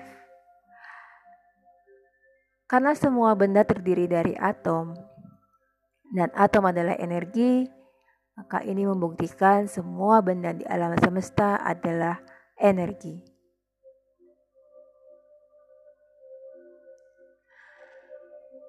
Saat terjadi trauma, mungkin kita nggak sadar kapan terjadi trauma tersebut. Tapi yang jelas, trauma itu akan muncul dalam bentuk gejala-gejala yang terlihat. Gejala bahwa kita punya trauma antara lain adalah depresi, iritabilitas,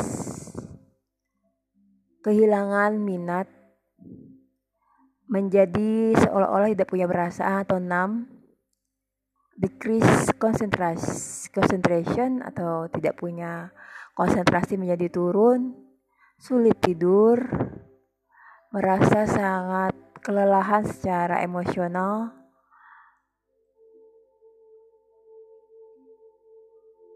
Kehilangan minat untuk masa depan atau menjadi putus asa. Malu dan merasa tidak berharga, kehilangan memori, flashback berupa mimpi buruk, sulit untuk mempercayai orang, panic attacks atau anxious,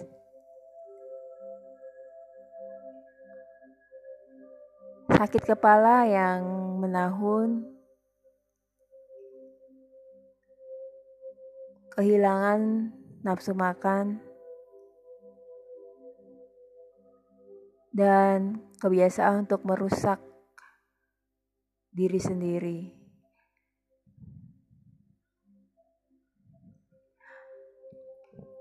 Jika teman-teman masih menyimpan dendam, kemarahan, Dendam atau kemarahan itu ibaratnya ikatan simpul yang menutup aliran darah dan aliran energi di dalam tubuh kita. Sementara pemaafan akan membuka semua kaitan atau simpul yang menutup atau menahan aliran energi secara bebas. Saat saya menjelaskan meditasi, orang seakan-akan, terutama yang religius, melihat saya aneh. Saya Muslim, saya berhijab, kenapa harus menjelaskan tentang meditasi? Apakah sholat tidak cukup untuk bisa membuat kita tenang dan kita menarik energi keberlimpahan? saya tunjukkan suatu foto tentang binatang yang melihat bunga kuning yang sangat indah, berang-berang yang berhenti di hutan dan melihat bunga hutan warna kuning yang indah. Dan dia berhenti menatap, memegang, lalu mencium, dan terlihat matanya memejam, merasakan keharuman bunga kuning yang membuat dia bahagia. Pertanyaan saya juga sama. Kapan terakhir kali kita berhenti dan merasa fokus menikmati segala hal yang kita lakukan? Mungkin hanya mencium bau pisang goreng dan kita ikut tersenyum bahagia.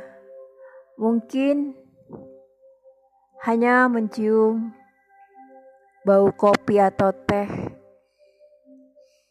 Kita menghirup dan merasakan bahagia. Kita sadar kita sedang menikmati secangkir teh. Teh berbau bunga melati. Atau teh jenis lainnya, Earl Grey dan lain-lain. Dan kita serta-merta tersenyum hanya karena menikmati teh.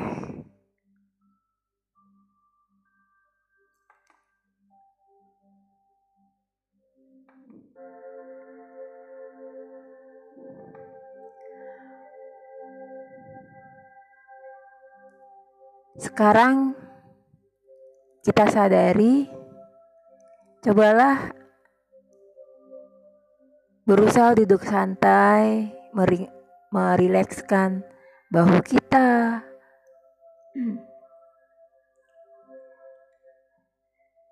wajah kita dan secara sadar menarik udara atau nafas dan menghembuskannya pelan-pelan sambil menikmati momen. Apakah ini akan membuat Anda tenang? Menarik nafas dan sadar saat kita melakukannya atau menarik nafas dalam-dalam adalah salah satu bentuk meditasi. Sementara diyakini efek meditasi bagi otak kita bisa meningkatkan fleksibilitas, fokus, memori, rasa kasih sayang, dan juga menurunkan stres. Orang-orang yang mindful atau fokus pada saat ini, dia akan lebih tenang daripada orang-orang yang mindful. Mindful dalam arti otaknya penuh. Karena dalam sehari kita mempunyai pikiran puluhan ribu di dalam otak kita. Banyak pikiran yang terlintas. Sedangkan orang yang mindful atau lebih fokus ke mentalnya, dia tahu dia sadar banyak pikiran, tapi dia bisa fokus ke satu pikiran yang menjadi prioritasnya. Intinya adalah belajar untuk hadir di saat ini dan menikmati setiap momen yang kita hadapi di saat ini. Karena yang terjadi hari kemarin atau masa depan hanyalah ilusi. Yang nyata adalah hari ini. Lakukanlah yang terbaik di saat ini, di detik ini. Setelah semua trauma hilang dan meditasi dilakukan, maka kita akan jauh lebih mudah mengenal konsep self love. Self love sendiri adalah penerimaan diri atau self acceptance. Sulit di zaman media sosial ini untuk bisa memahami dan melakukan self love atau self acceptance, penerimaan diri karena Kadang kita tergoda melihat hidup orang lain yang terlihat jauh lebih baik dari kita. Tapi apa pun itu, kalau Anda ingin bahagia, Anda harus menerima siapa diri Anda, tahu identitas dan kekuatan yang Anda miliki, dan membiarkan kekuatan itu memandu kita untuk tumbuh dan berkembang sebagai manusia dewasa. Self love itu sendiri bisa terdiri dari pertama adalah bersyukur ke diri sendiri. Mengucapkan terima kasih ke diri sendiri itu mungkin yang kita anggap remeh dan receh. Padahal itu penting. Tidak harus berbuat yang sangat besar seperti menjadi staf khusus presiden untuk merasa bangga dan merasa bersyukur pada diri sendiri. Cukup untuk hal-hal kecil yang sudah kita lakukan dengan baik. Kita bisa bilang dalam hati, I'm proud of you, Sari misalnya seperti itu. Ucapkanlah nama Anda dan bilanglah Anda bangga dengan diri Anda. Siapa lagi yang mau bangga selain diri kita sendiri? Yang kedua adalah dengan membangun afirmasi positif. Membangun afirmasi positif bukan berarti kita meniadakan hal yang negatif karena semakin kita menolak kenyataan sama saja kita makin menarik apa yang kita takutkan. Misalnya, kita sedang sedih. Bukan berarti kita harus afirmasi saya bahagia. Tapi yang harus kita lakukan adalah mengakui bahwa kita saat ini sedang sedih. Kita bisa menggambarkan kenapa kita sedih, mencari akar malas permasalahannya kenapa kita sedih, dan akhirnya menerima oke okay, saya sedang sedih karena misalnya kucing yang sangat baik selama 13 tahun menemani saya sedang sakit keras. Saya sedih dan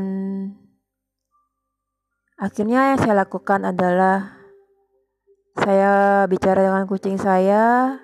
Saya minta maaf kalau saya belum di akhir hidup di saat dia sakit hmm, belum bisa merawat dengan baik atau saya pernah marah-marah ke dia padahal dia juga kucing. Dan saya selain itu juga berterima kasih karena dia sudah menemani saya. Yang ketiga adalah fokus kepada diri sendiri. Kalau Anda sedang punya tujuan hidup, Anda tidak perlu mengurusi orang lain atau dengki pada hal-hal lain yang di luar jangkauan Anda. Yang berikutnya adalah jangan lupa untuk merawat diri sendiri.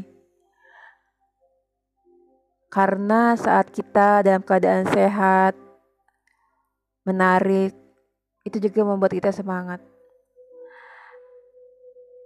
Yang kelima adalah be mindful of your inner voice.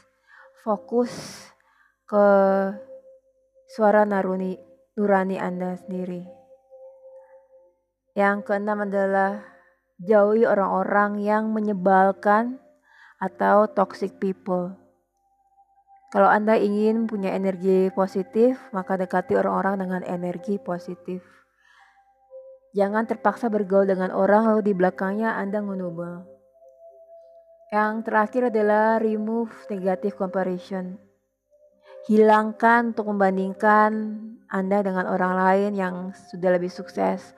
Karena itu akan membuat Anda iri atau membuat Anda kurang bersyukur. Akhirnya berpersangka buruk kepada Tuhan. Yang terakhir, saya ingin berbagi tentang bagaimana caranya untuk menentukan tujuan hidup. Ada banyak cara yang saya lakukan adalah yang pertama saya punya kotak manifestasi. Uh, sebenarnya ini adalah jar atau apa ya? Ini dari uh, body shop lalu saya pakai untuk menaruh potongan kertas dari post-it berisi sekitar 10 atau 11 manifestasi saya keinginan keinginan, keinginan saya dalam jangka waktu 1 sampai 5 tahun ke depan saya tulis di sini antara lain saya ingin ketemu Keanu Reeves dan selfie saya ingin punya rumah dengan halaman luas. Dengan saya menikmatinya bersama keluarga kecil saya. Uh, manifestasi yang lainnya saya punya yayasan yang bergerak di bidang pendidikan ataupun pelatihan dan lain-lain. Yang kedua adalah tentukan mana yang paling penting sebagai tujuan hidup satu hingga lima tahun ke depan. Kemarin di pelatihan saya memberikan uh, Wheel of Life, roda kehidupan. Ada beberapa aspek. Uh, saya minta peserta untuk memberikan arsiran di bidang yang menurut dia masih ada masalah atau untuk tantangan tahun depan yang ingin diperbaiki. Yang ketiga, visualisasikan saat kita sedang nyaman dan bahagia. Saat kita sedang bangga dengan diri kita. Tapi kalau saat sedih jangan karena sulit untuk memaksa diri kita menjadi positif di saat kita sedih. Saat kita sedih yang harus dilakukan adalah kita notice, kita mengetahui bahwa kita sedang sedih, kita bisa mendeskripsikan kenapa kita sedih. Lalu kita mencari akar masalahnya dan kita healing. Jangan paksakan untuk visualisasikan manifestasi atau mimpi Anda di saat Anda sedang tidak nyaman, tidak bahagia atau tidak bangga pada diri sendiri. Yang keempat adalah sampaikan lagi semua manifestasi itu di dalam doa meditasi atau saat sedang sholat.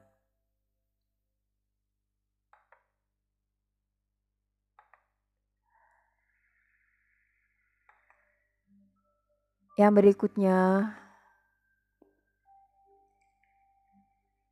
mimpi dapat dilakukan adalah omong kosong. Sedangkan mimpi dilakukan dengan action adalah visi.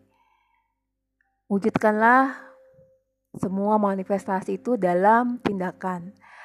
Anda bisa mulai dengan menulis tiga tindakan apa yang bisa Anda lakukan untuk mencapainya secara jangka waktu yang Anda bisa atur sendiri. Yang keenam, percaya kepada proses.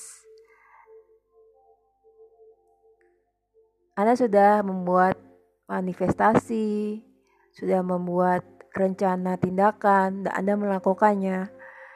Anda harus percaya pada proses dan jangan ragu, sebab saat ragu itu seperti menahan jalur atau flow aliran energi yang Anda lepaskan ke semesta. Saat ragu mungkin bisa bilang, mengafirmasi, saya semakin mendekati tujuan hidup saya setiap hari. Yang ketujuh, Tetap menjaga vibrasi yang baik dengan menjaga diri dalam keadaan bahagia. Memang prakteknya sulit dan ini harus latihan. Latihan untuk dalam keadaan apa pun menjadi bahagia. Bahagia bukan berarti selalu tersenyum, tapi bahagia fokus pada keadaan saat ini. Saat Anda memang harus sedih, nikmatilah kesedihan itu, tapi jangan berlarut-larut. Yang penting adalah tadi notice dan bisa mendeskripsikan kenapa Anda sedih dan bisa melakukan healing.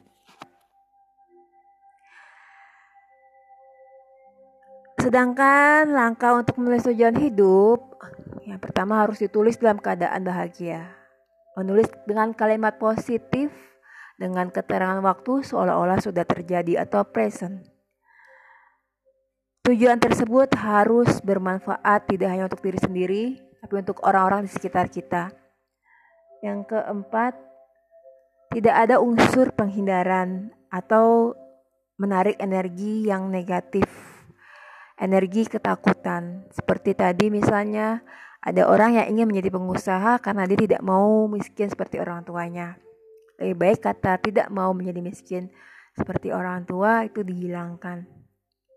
Yang kelima, abaikan limiting belief. Limiting belief kalau teman-teman sudah pernah mendengarkan podcast saya di tujuan hidup itu adalah keraguan-raguan atau kepercayaan diri sendiri yang meragukan kemampuan diri sendiri.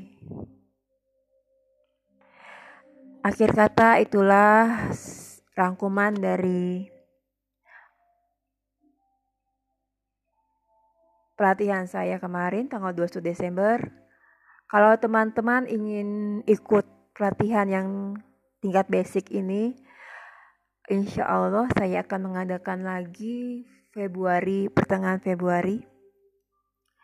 Dan untuk tingkat lanjutannya, yang dari uh, seperti yang kemarin itu, kemarin adalah basic. Kemudian ada lanjutannya akan kami lakukan lagi sekitar bulan Maret untuk yang lanjutannya.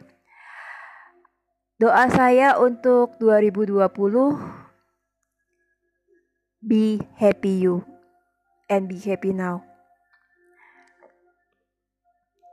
Mari kita sama-sama untuk berkomitmen untuk tahun 2020.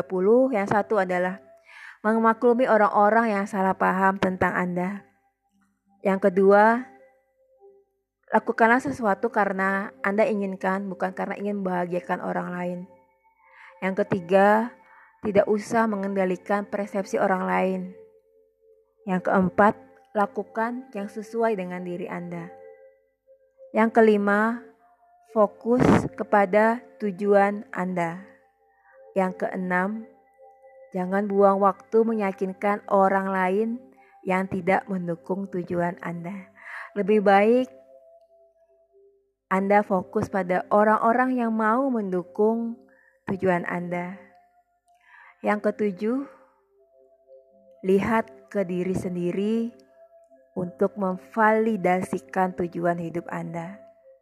Tanya ke diri sendiri, apakah ini sesuai dengan diri Anda dan sesuai dengan kekuatan yang Anda miliki. Salam bahagia dari saya. Jika podcast saya bermanfaat untuk teman-teman, jadikanlah podcast Sari Musdar sebagai podcast favorit atau bisa follow Instagram saya @sari_musdar. Insya Allah tahun 2020 saya punya website sendiri Nanti akan saya umumkan di sini atau di Facebook atau Instagram saya. Kalau ingin bertanya bisa DM ke Instagram karena lebih saya baca di Instagram. Terima kasih banyak. Semoga semua makhluk berbahagia.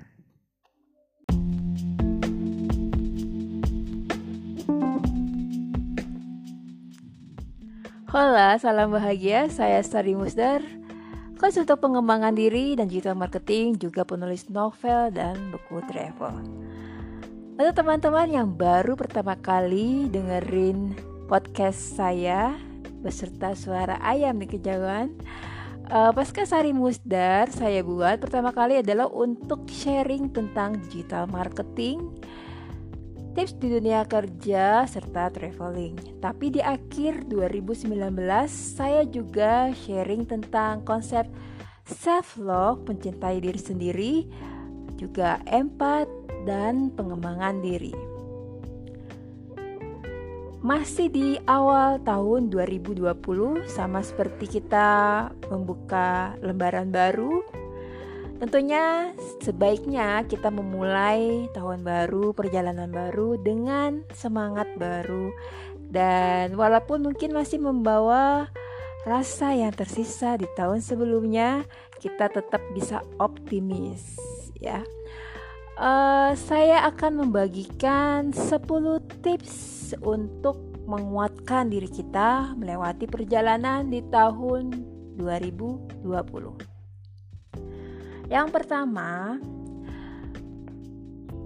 energi biasanya akan mengikuti ke arah di mana kita memfokuskan pikiran. Where focus goes, energy flows. Jadi, lebih baik kita fokus pada hal-hal yang kita inginkan, bukan pada hal yang tidak inginkan. Kalau di NLP, di ilmu yang saya pelajari di NLP, Neuro Linguistic Programming, ini adalah penghindaran dan itu sangat sangat sangat dilarang. Jadi saat teman-teman sedang mencoba untuk mencapai tujuan hidup, lebih baik kita fokus ke hal-hal yang kita inginkan, kita mimpikan, bukan ke hal-hal yang tidak kita inginkan. Misalnya bangun pagi, kita masih agak ngantuk-ngantuk, kita bayangin Pagi ini saya mengharapkan segalanya akan berjalan lancar. Saya juga berangkat dari rumah bahagia, senyum, dan seperti itu. Bukan saya saya berdoa, ah, moga-moga saya nggak ketemu macet seperti itu ya. Yang kedua, kita bisa jadi apa pun apa pun yang kita putuskan. Nah, di awal perjalanan 2020 ini jauh lebih baik kita sudah menentukan tujuan singkat, tujuan periode pendek kita di 2020.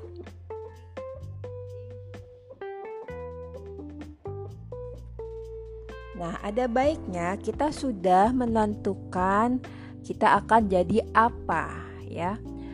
Uh, yang ketiga, jangan berhenti untuk mempercayai apa yang kita sudah rencanakan atau kita mimpikan untuk tahun 2020.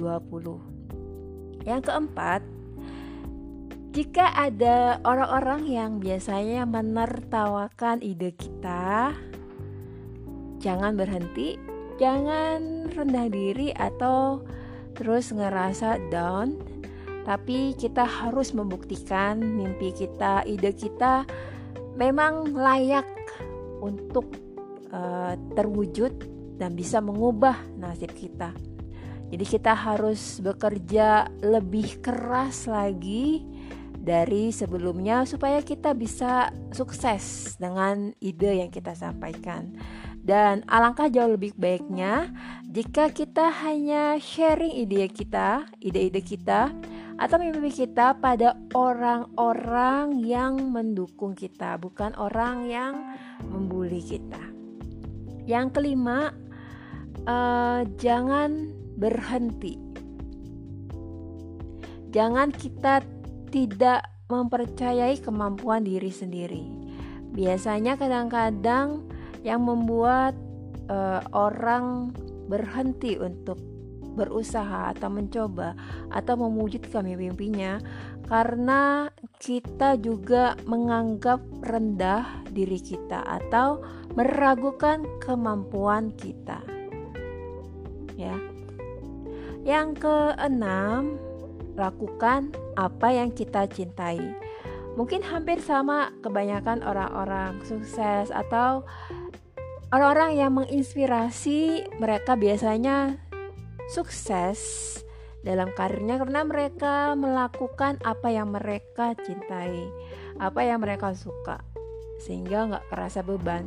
Walaupun orang-orang mungkin menertawakan di awal-awalnya, tapi mereka tetap enjoy, tetap happy melaksanakan apa yang mereka uh, cintai. Yang ketujuh, untuk teman-teman yang punya bisnis, punya bisnis tentu akan beda dengan kalau kita jadi karyawan. Butuh jauh lebih komitmen, komitmen yang sangat kuat, uh, dan kita kerja nggak seperti orang-orang kantoran yang dari jam 8 sampai jam 5 sore tapi kita punya komitmen 24 jam. Yang kedelapan, jangan buang-buang waktu. Dalam setahun mungkin cuma ada 3, 6, 365 hari atau 366 hari. Kalau misalnya kita buang-buang waktu, uh, kita nggak akan bisa mendapatkan apa yang sudah terbuang. walaupun uh, kita boleh-boleh aja misalnya saat sedang down saat sedang sedih nggak apa-apa kita untuk sadar bahwa saat ini saya sedang sedih saya punya masalah tapi kita mesti menentukan kapan kita harus membiarkan kesedihan ini, kapan kita harus move on. Di saat kita down atau sedih, kita mesti introspeksi diri. Kenapa kita harus sedih dan apa solusinya? Yang kesembilan, kita mesti selalu konsisten pada uh, tindakan yang kita lakukan dalam mencapai tujuan kita di tahun 2020. Kalau uh, misalnya sempat ragu apakah ini bisa tercapai, jangan diam, tetap sekecil apa pun itu tindakan, kita tetap melakukan tindakan kita supaya kita bisa mencapai tujuan hidup kita. Yang ke-10 namanya perjalanan, namanya ya journey perjalanan untuk mencapai cita-cita itu pasti nggak mudah. Perlu ada langkah pertama dan pasti perjalanan 1000 me, 1000 meter atau 1000 kilometer pun itu harus dimulai dari langkah pertama dengan penuh banyak hambatan, tapi apa pun yang terjadi kita tetap harus fokus fokus fokus untuk sampai ke titik finish. Jadi tentu saja selain kita nggak berhenti, tapi juga kita masih punya kesabaran karena sukses itu tidak timbul dalam semalam. Nah, itu adalah tadi 10 tips supaya kita tetap fokus di perjalanan dalam mencapai tujuan hidup kita di 2020. Yang berikutnya, saya mau sharing tentang cara sederhana untuk bahagia. Tentunya namanya bahagia ini adalah tujuan dari setiap orang. Pasti setiap orang pengen bahagia. Tapi gimana caranya dengan segala macam ujian hidup yang berbeda, segala macam takdir yang berbeda karena nggak semua orang terlahir seperti uh, Nia Ramadhani ya. Uh, jadi ini ada 8 tips untuk bisa bahagia. Yang pertama, setiap bangun pagi yang kita lakukan kalau untuk muslim uh, bisa sholat, sholat subuh Uh, tapi setelah itu biasakanlah saat bangun pagi masih di tempat tidur kita bersyukur kepada Allah Tuhan penguasa alam semesta. Bersyukur kepada Allah Tuhan bahwa hari ini kita masih hidup bahwa tubuh kita masih berfungsi dengan baik. Kita nggak sakit kita nggak migrain kita nggak kurang apa-apa Lalu kita yang kedua adalah menentukan bagaimana hari ini bisa termanifestasi sebelum kita menginjakan kaki meninggalkan tempat tidur kita. Yang ketiga adalah memberikan komplimen kepada tiga orang yang kita temui di jalan atau di kantor di hari tersebut. Bisa saja hal yang paling gampang adalah memberikan senyuman atau membantu orang saat misalnya kita lagi nunggu MRT atau nunggu Transjakarta atau nunggu yang lain-lain. Yang keempat, visualisasikan pencapaian yang ingin kita raih di hari ini atau di tahun ini. Yang kelima, jangan lupa untuk uh, bersilaturahmi entah itu ke teman atau ke saudara atau keluarga kita. Yang keenam, yang ini yang kayaknya masih belum saya lakukan adalah latihan di alam terbuka. Bisa uh, jalan kaki, bisa pemanasan, bisa uh, sepeda atau uh, jogging, apa pun yang teman-teman biasa lakukan. Kalau saya agak kurang suka jogging atau lari, saya lebih suka jalan kaki. Uh, ini yang mungkin sudah mulai saya lakukan di awal tahun 2020 mungkin hanya waktu 10 menit punya waktu cuma 10 menit 10 menit jalan kaki. Atau mungkin eh, jalan-jalan sama kucingnya atau anjingnya. Yang ketujuh jangan lupa untuk uh, tetap fokus ke tujuan profesional kita di tempat kerjaan. Baik itu ibu rumah tangga atau yang kerja kantoran atau yang freelancer dan yang uh, kerja dari rumah tetap fokus pada pekerjaannya. Yang kedelapan adalah fokus pada hal-hal yang baik. Misalnya kita buat daftar 10 hal baik yang sudah saya lakukan di hari ini atau 10 hal baik yang terjadi di hari ini dan jangan fokus ke hal-hal buruk yang terjadi di hari ini. Misalnya tadi ketemu orang yang eh, marah-marah atau tadi ketemu orang yang memangkas antrian dan lain-lain. Kita fokus hanya ke hal-hal yang baik. Dengan demikian, lama-lama kalau sering latihan, kita akan jadi lebih mudah bersyukur dan tetap bahagia apa pun yang terjadi di dalam uh, hidup kita terutama di hari yang kita lalui hari ini. Uh, semoga bermanfaat uh, podcast saya kali ini tentang uh, cara sederhana untuk bahagia dan mencapai tujuan hidup dan tetap fokus pada tujuan hidup kita.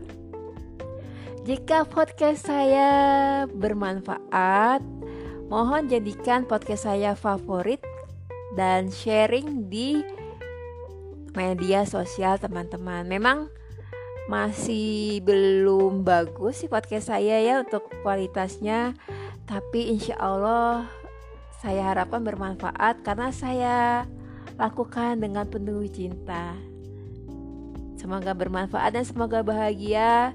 Semoga semua makhluk berbahagia apa pun keadaan. Uh, keadaan, situasi yang terjadi, ujian hidup yang terjadi saat ini. I'm sending my virtual hugs to you. Kalau ingin tanya-tanya bisa ta uh, kirim DM ke Instagram saya @sari_mustar. thank you